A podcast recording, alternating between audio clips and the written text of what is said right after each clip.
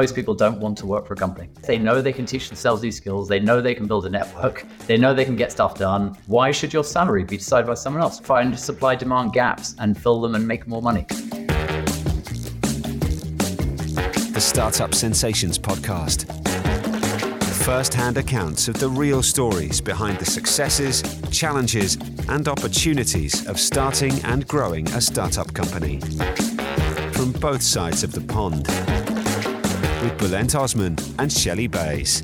And welcome back to another episode of the Startup Sensations podcast with me, Bulent Osman from uh, near enough London here in the UK.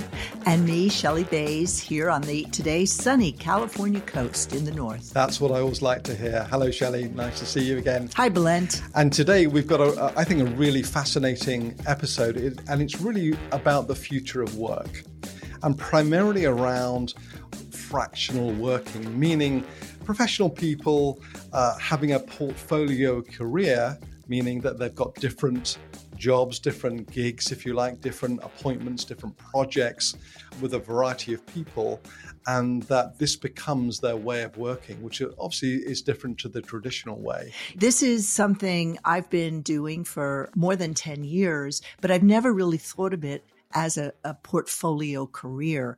And, you know, when I do reflect on it, there is more and more of this going on. I, I see it all the time here in California, certainly in the US.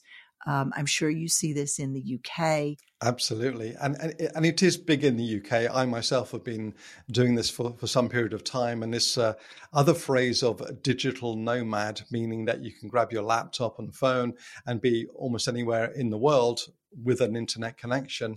So, uh, to talk about this really fascinating subject, we've got a brilliant guest today. His name is Ben Legg. And Ben is the founder and CEO of a company called the Portfolio Collective. Interestingly, he founded this business in lockdown, which is back in March, April of 2020, and it's grown quite rapidly. And he's got a fascinating history. He was uh, in the military with the British Army to begin with, and he joined all sorts of companies like Coca Cola and Google here in Europe. So he's got a great story to tell.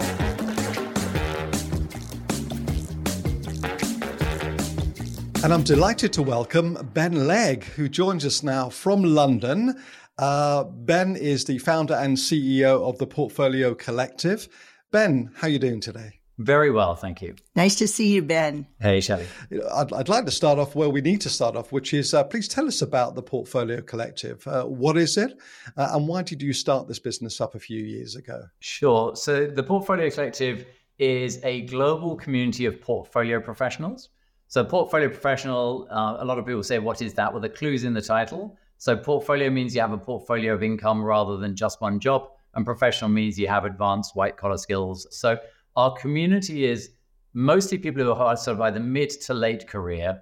They've done some time probably in big corporates. They've decided they don't want to do that anymore for a number of reasons. They're done with the politics, the bureaucracy. They want a different work-life balance, etc.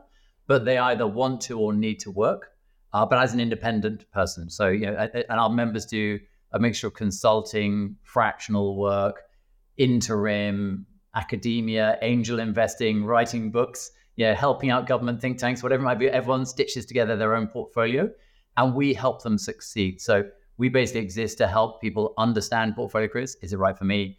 Launch them. Yeah, that's a, a big part of it. Um, manage them, contracts, billing, pricing, you know, finding work, etc and then growing their careers. So, how do they keep upping their game, learning new skills, getting new qualifications, uh, etc. It, it, sounds a very exciting uh, proposition for many, many people, not just here in the UK, but I'm sure in North America as well. Can you tell us a bit about the um, the community that you created and how has that journey been for you? Yeah, so right now we're up to about nine thousand people. So this isn't a volume play. We're not trying to be another LinkedIn. We, we it basically is quality over quantity and diversity is cool as well. So what we're gathering is a bunch of people who've worked in every industry, every business function, every geography, who kind of like hanging out with each other because they can learn from each other, collaborate with each other, etc. The journey is an interesting one. I kind of founded it by accident, um, which might sound weird, but it's how it happened. Obviously, at some stage, I put my foot on the gas. So I had a portfolio career. Well, simply, I've had a portfolio career my whole life because I've always had something going on on the side. I, I can't help myself.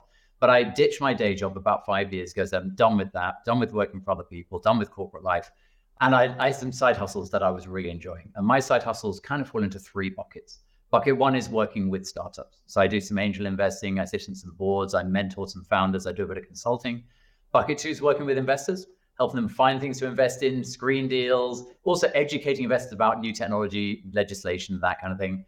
And then bucket three, I just kind of call thought leadership. So I wrote a book, I teach a bit at Oxford University, do the odd speech. So it was a nice synergistic bunch of stuff. It, there wasn't really a strategy, but it, it did work.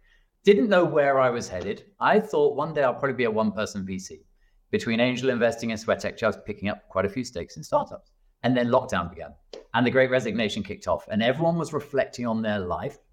And I've got quite a big um, uh, community on LinkedIn. And people started coming to me in very high numbers saying, Ben, I'm done with corporate life. Your career looks much better than mine. How do I do that? And I started doing one on one chats, but then it clogged my calendar. and A, it was inefficient. B, I was saying the same thing to everyone. C, I was saying it badly because I, I hadn't worked out how, what I was doing. So, how could I explain it to other people? So, I kind of solved all of those, I thought, by launching a workshop, which I called the Portfolio Career Workshop, in which I would teach people the eight steps of launching a portfolio career. And I did loads of research with successful portfolio professionals starting out, pivoting, struggling what are the what, what do you struggle with? How do you overcome it, etc. Turned it into a workshop, and that way, when people said, "Ben, I want a career like yours. Can I pick your brains?" I say, "Here's the link. See you Wednesday." So instead of having 20 calls a week, I'd have one workshop with 20 people on it. And I thought that was it. I thought it was just a calendar tidy up. but I'm a sucker for punishment. So I thought I've done the research for the slides. I might as well write an article. I mean, the hard work's the research, not the writing. So I wrote an article and it got page one of Google in three days, which I've never done before. I'll never do it again. It was called something like The Future of Careers. And it just caught the zeitgeist of the moment, I think. And at the bottom of the article was a link to the workshop. So between one article's SEO and a lot of word of mouth, people coming to the workshop told their friends, this thing blew up into hundreds of people really fast, like a few weeks into lockdown. And even then, I thought, well done, me, pat on the back, you know, bit of thought leadership, helping loads of people, feels good, one hour a week, yay. You know, I can get on with my life and help a few hundred people every Wednesday. Mm-hmm. But these people wanted to know each other. So what I did, it, it, it was a Zoom. I, I call it a workshop. It was some slides and Zoom, basically. But I said to people, introduce yourself in in the chat, and people did, and they were so interesting. It's like, oh, I just left the army as a general. I sit on five boards. I think I'm a terrible board member. I need some help. Um, I was the lead designer of shoes at Timberland. I want to be an independent designer. I don't know how to be an independent designer. I've always been part of a corporate. Else? I, I'm a professor at Oxford. I do some consulting on the side but I think I'm a lousy consultant. So there were all these people that on paper were so impressive, checking their ego at the door and saying, I need help. And it's just so cool and refreshing. And in at the after workshop, people say, I'd love to meet so and so. I think I can help. I'd love to meet so and so. I think we can work on a project together. I'd love to meet so and so. I've got a client who needs their help. And I realized this wasn't a workshop, this needed to be a community. So I was in a lucky position at the time that I was sitting on a bit of spare cash that I was going to invest in other people's companies. I said, right, for the first time ever, I'll build something rather than invest in something. Basically, put in a hundred grand. So when it's gone, it's gone. How many people can I help before the money runs out? and here we are, three years later. Since then, we've raised 1.2 million pounds, or whatever. There's 1.5 million dollars from the community. So we've got a couple of hundred investors, lots of small checks. So we are literally the the platform is built for the community, owned by the community. Um, you know, call me a, a, a digital hippie, but that feels kind of nice. That literally we're we're building for our members yeah, we've got now, say, you know, 9,000 members. We've had 400,000 people through the site. We've got loads of courses, programs, etc. And I think we're genuinely helping, you know, thousands or tens of thousands of people have great portfolio careers. We're seeing changes in the workplace, and some companies are demanding people come back to work full time. Other people, it's really been a change for good. Have you seen any changes in your organization, what people are feeding back, how they're responding to the to the current world? If I start with us, we were founded remotely because it was lockdown. There was no having an office if you couldn't go. I'm lucky that my co-founder lives about a mile down the road from me. So what we've generally tried to do is we try to hire a team where we can within about two hours of London so that we can get together for a couple of days a month, something like that. Uh, we've managed it with everything except engineering. Our engineers are all over the place. Engineers, A, don't want to go to the office, and B, they're too expensive in London, quite frankly. So, you know, engineering we've done out of Poland, Spain, Sweden, uh, and things like that. And that works. I think when you're set up on lockdown, you work it out. You know, I think a lot of people who were set up in the old world of, you know, everyone's in the office never fully immersed themselves in remote working because they were hoping one day they'd be back in the office. We never had expectations. The office said, don't know what it is, can't afford an office anyway. So, uh, because we're a startup, so we'll just sort of make it work, you know, this way from day one. So, from our angle, we're never going to have an office. Now, on the sort of what do we see with our clients? So, a lot of our clients existed before lockdown, and what are they doing now? The majority, over half our clients are scale ups. So, seed, Series A, Series B growth companies. The rest are a, a mixed bag of government, you know, big public companies, you know, private equity, etc. But if I look at the, you know those sort of scale ups, most of them do have an office. Most of them would hope people are in between one and three days a week. No one's insisting on five because they know they'll have a mutiny. And even on five, I mean, I think to be honest, no one's really worked out hybrid yet. So still, like, I'm not sure. Uh, uh, yeah, the only ones that have worked it out, I think, are the ones that are 100% remote because then it's kind of easy. If if there's scale ups though, I mean, on one hand, we talk to entrepreneurs and they say, I'm running a scale up company. I work, you know, 250% of my time all the time. So how do these people live fractional lives, fractional careers? So, so effectively, we we don't you know place the founder in a scale up. They do work 200 hours a week. What we do is help them with fractional talent. So, it, let's take Seed as a great example most seed founders they raise a couple of million and say i need to professionalize finance but they can't afford a whole cfo so what do they do? They hire a fractional cfo uh, a lot of them want a chief of staff. They can't afford a whole one. They hire a fractional one. A lot of companies that maybe it's seed or series a say i need to expand internationally. Well they yeah it, let's say you're a european company wanting to launch in the us or vice versa it's pretty dumb to say I need to launch in the US. I'm going to hire a GM or an MD for the US as step one. Because mm-hmm. what if you hire them with profile A and then you realize the strategy requires profile B? So the best thing to do is hire some fractional, you know, experts, former CROs or international expansion people, write the strategy, test the strategy, and then hire someone once it's working. We fill in the gap. So we'll find the experts who can build a sales force internationally, do marketing, sales, whatever internationally. You know, so we'll put together a project team of three to five people to write the strategy, test the strategy, get a few leads, get a few customers, and then say, right, this is now working. How about hiring a CRO or a, or a GM or whatever it might be? So all companies should do this, but a lot of big companies haven't got the memo yet. But basically, startups, scale ups, even private equity backed companies, the ones that are kind of watching every dollar, have realized that you don't need full time employees to do most stuff. I mean, if you really think about when do you need a full time employee? When there's a job that's 50 weeks a year, 40 hours a week is unlikely to be outsourced, unlikely to be automated, and won't change too much. How many jobs fit that description? Not many. Yeah. So we believe the organization of the future is much smaller core headcount with a lot more fractional people plugging in to get stuff done, you know, for a part of a week or, or for a few weeks or whatever it might be, but in a sort of basically a, a not 100% full-time employee way. And this is international? Yes. So somebody with a company in the UK can hire a fractional person, you know, a couple of arms and legs uh, in the US and another bit here over in uh, Turkey. Yeah. Okay. Interesting. For sure. So we, have got people in every country in the world because we found it on lockdown. You know, borders didn't exist, and, they, and arguably they don't exist anymore. I, it does kind of you know, amuse me in some ways when companies or countries try to keep people out by controlling visas. You know, most of our members have clients in a different country and they just work abroad, you know, but from home. What about employment regulations? Do you bump into that at all or is that They don't really affect this part of the market. Most of our members form a company mm. and then when they sell their services they're selling consulting services as a business. Okay. So I think at the more junior levels of the market, you know, when you get like say companies just saying I don't know, I don't want employees because I want to avoid unions or I want to avoid sick pay that's a whole different conversation. But most of our members are pretty senior.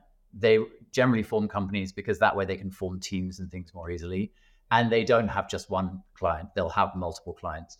So it's basically totally by choice, you know, forming companies of one to do whatever work makes them happy.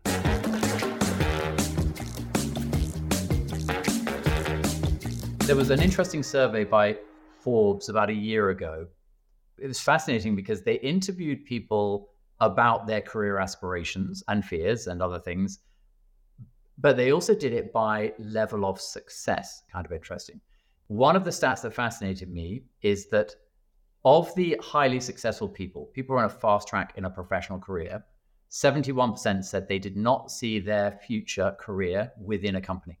So at the very top of the market, most people don't want to work for a company. They want to be independent. Why? Because I guess they know they can teach themselves these skills. They know they can build a network. They know they can get stuff done. Yeah, etc. So it's like they they probably think I can do this. So why should the speed with which you develop be developed depend on other people? Why not teach yourself skills and move faster?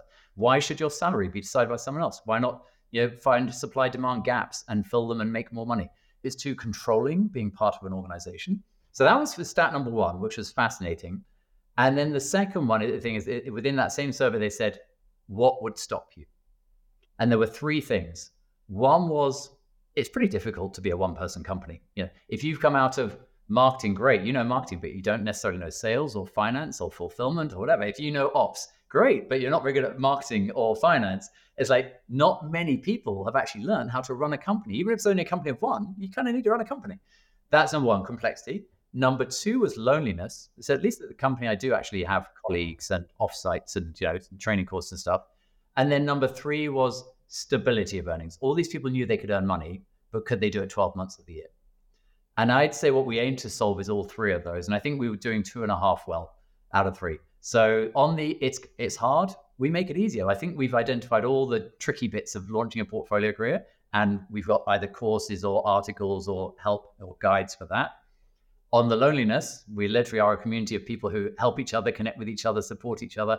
Whether you want to cry, celebrate, uh, get some advice, etc.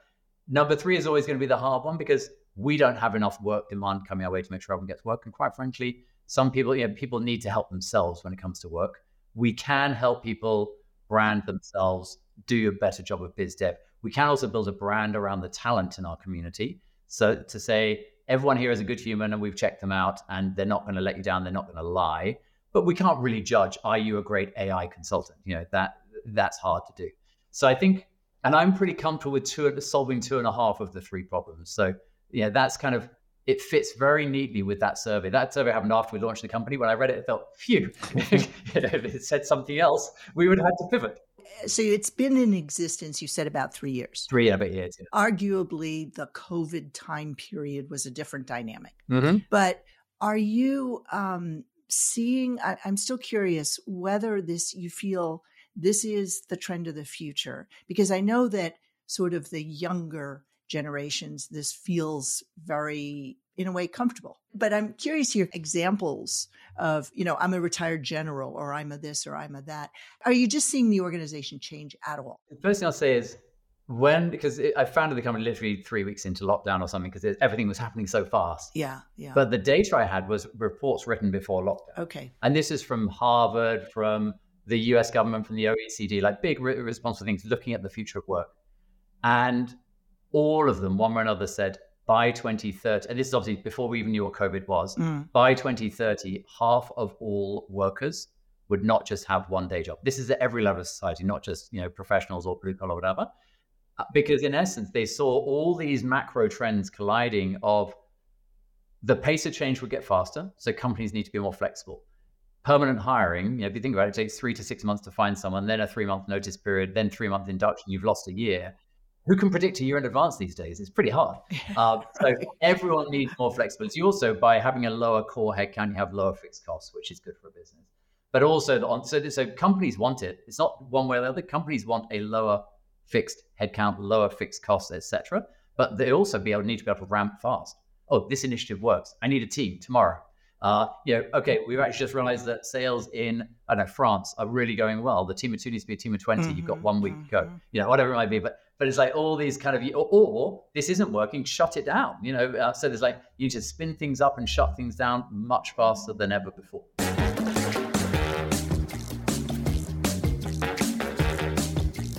If you look at things like new companies being opened in the US, we're still hitting record highs and something like 80% of those companies are single person companies.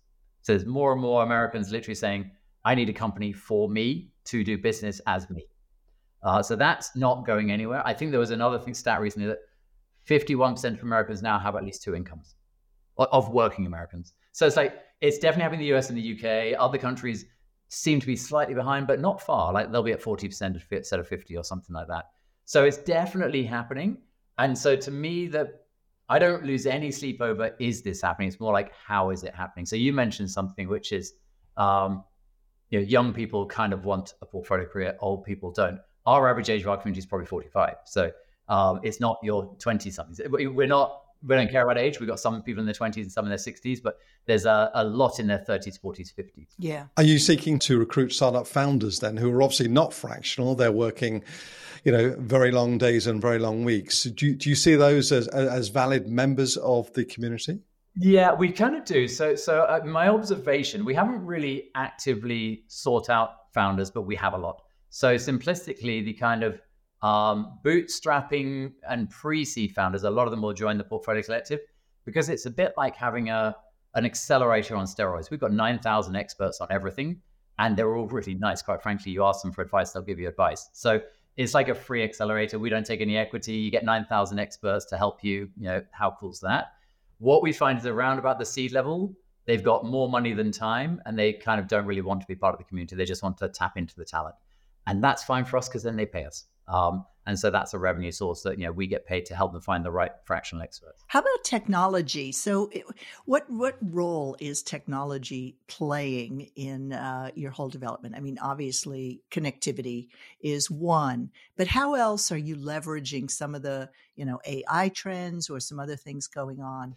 Yeah, so it's interesting. So obviously, at the core of what we do, well, the core of what we do is people, but there is a platform that connects those people. So yeah, effectively, we, there's no way we could support thousands or tens of thousands of people in their careers without a platform. So, for example, we have lots of learning management systems to manage people through courses and you know tests and progression on courses. We've got the ability to fill out your profile. We've got messaging functionality, know, uh, event management. So we've basically stitched together a lot of stuff to be able to manage all of that, you know, um, all the workflows. Then we started to use, I guess it would be AI, but we, we, we built some bots that help people in a personalized way that's a bot. We've actually got so our head of community now she's the head of marketing. She started with head of community is called Ella, and she's lovely, and the whole community love her because she's been the one welcoming people, helping them, etc. And we built a bot that does a lot of what she does regularly, and we call it Bella because it's the bot version of Ella. and so it, it has a really nice personalized workflow when people sign up to help them, you know, get started. That's the that's the ultimate compliment. I've got a bot named after me. Right? Uh, yeah, exactly. ben, I'd like to uh, take you back now to the end of the last century, uh, so let's say the 1990s, uh, when you were in the British Army. You you were at Sandhurst, and then you left Sandhurst, and you um, joined the British Army, and you had a, uh, a, very interesting career in the army, especially in uh, in Bosnia and some some some parts of the world. Can, can, you just quickly cover that that period of your life and share with our listeners what lessons of leadership did you acquire during that period that has now helped you to the present day? I, I wanted to join the army since I was about three, and I wasn't from a military family. My dad was an accountant, mum was a teacher, kind of thing. So just a bog standard middle class family. I wanted to join the army. And then as a teenager, I realized I wanted to be an engineer as well because I was good at maths and physics and stuff. And then I learned about this scheme whereby there was a boarding school paid for by the MOD for potential officers, providing they were prepared to do an engineering degree. And I really wanted to go to boarding school, but my parents couldn't afford it. And it's like, so I get to be an engineer and join the army and go to boarding school, and it's all paid for by someone else. You know, where do I sign? So I went, spent two years at boarding school. So effectively, I passed the entry for Sandhurst age 15 in order to go to boarding school funded by the MOD.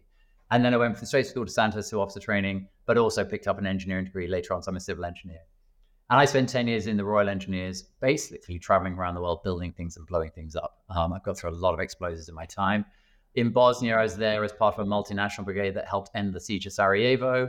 In Northern Ireland, I was involved in building bomb proof structures I, had a sort of really interesting time in the army. Obviously, learned a lot, and you get put through a lot of rigorous like leadership training and other things. Coming back to your question about how does that help in later life? When you've been in the army and been to war, nothing else is that scary anymore. And a lot of people get really stressed about a deck or a client who is a bit stressed or whatever. Like, no one's dying. Let's all just calm down and work it out, you know. And which doesn't mean don't have a sense of urgency, but don't panic. You know, there is no need to panic. And so I think there's just a calmness under pressure that pretty much every ex-military person that I know um, has, which is kind of nice. Um, there probably is a lot of the leadership training that you take for granted in the army because everyone goes through the same thing that you don't really see many weak leaders. And then you get out of the army and think, oh my God, two thirds of people of, of, leaders are not leaders. They're kind of, you know, pretty terrible at it. Right. So, the, and, I, and I, you know, there, obviously there are commercial pressures like, you know, officer training is a year long, you know, and then you go through extra training along the way. Whereas, you know, most companies can't afford to send people off for a year to do leadership training. It's, it's, it's not economic. But being in an organization where everyone's competent, that's something you don't find in many other places. Yeah, I, I, especially as a mixture of the army's organized, and I was uh, in the Royal Engineers where everything is a project, you know, and so kind of organization and project management is probably another skill that was very handy in later life. A few people have pointed out to me, I don't know if it's true, but in the startup world, you are always building things and blowing things up. That's interesting. Which I don't, I never really saw it that way. But a lot of people said to me, "You're so comfortable saying, well, that didn't work. Try something else,' kind of thing." Mm-hmm. Whereas I, I, think a lot of people, if they if they get started on a plan, they want to get to the end of the plan. I'll say, "Yeah, scrap it. Didn't work." Um, so that might be a military thing. Maybe that's a personality thing. I don't know. I think no, I think that's very interesting because you're right. A lot of people, it's like they fall in love with the first idea. It becomes them. It's their ego and they can't let it go no matter what. And an engineer also looks at things very practically. Is it working? Is it not working? It may look pretty, but is it working? You know? Yeah, exactly. Yeah. what is it now that that really inspires you and drives you? And what are your current aspirations for yourself? I, am in a nice position now where I can do what I love, and generally I can monetize some of it, and monetize enough for it to pay the bills. So I'm not living off savings or whatever. So, and two of my favorite things are helping people have great careers and helping founders build great businesses. And yeah, I've definitely built an ecosystem where I can do both all day, every day, which is nice. So um, right now, two thirds of my working life is building the portfolio structure. I wanted to see it thrive.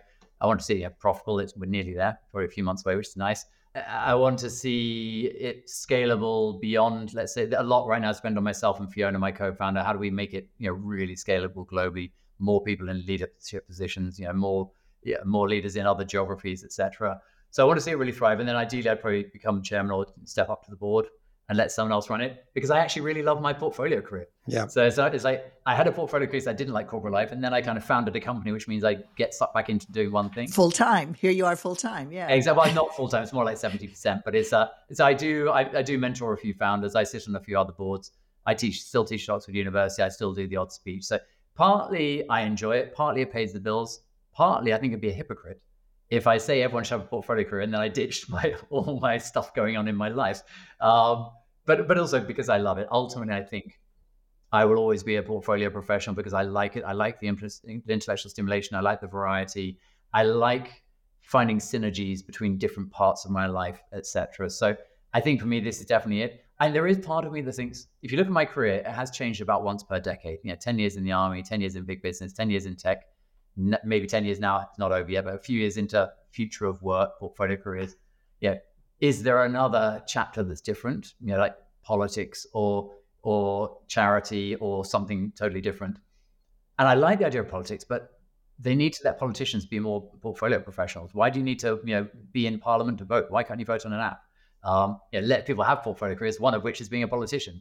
Um, so maybe I need to fix government so that I can enter it or something like that. Wow. Yeah, fascinating. so I, I, don't know what where it will take me, but basically I'm loving life right now, building something that I, I believe in and keeping some portfolio career on the side. And I'd love to at some stage go to, back to a bit more of a portfolio career.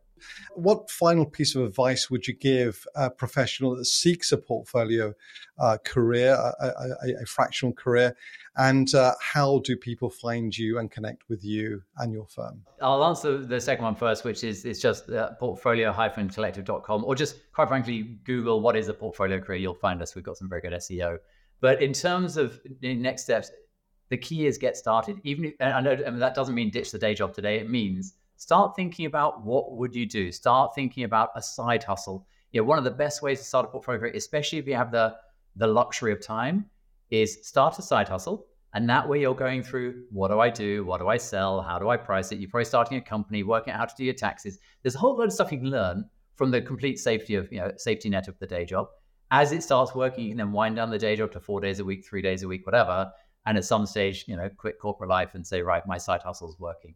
So I think that's the one if you've got time. Now, obviously, not everyone has the luxury of time. Some people quit or get laid off or are already in a portfolio career and just need to make it work for those people, quite frankly, join the portfolio sector and we'll help you, um, you know, get up and running as fast as possible. Wonderful piece of advice there, Ben. So on that point, we'll say thank you very much for joining us. We appreciate all of your time and advice. It's been a fascinating conversation. It's been a pleasure. Thank you.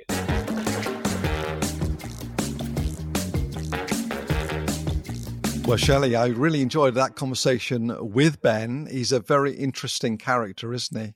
Yeah, absolutely. And uh, what I found really fascinating was his codification, if you will, of the concept of uh, fractional work, this concept of having a portfolio career. You know, so many of us do this, but I never really thought about it in the straightforward, organized way that, that he depicts it.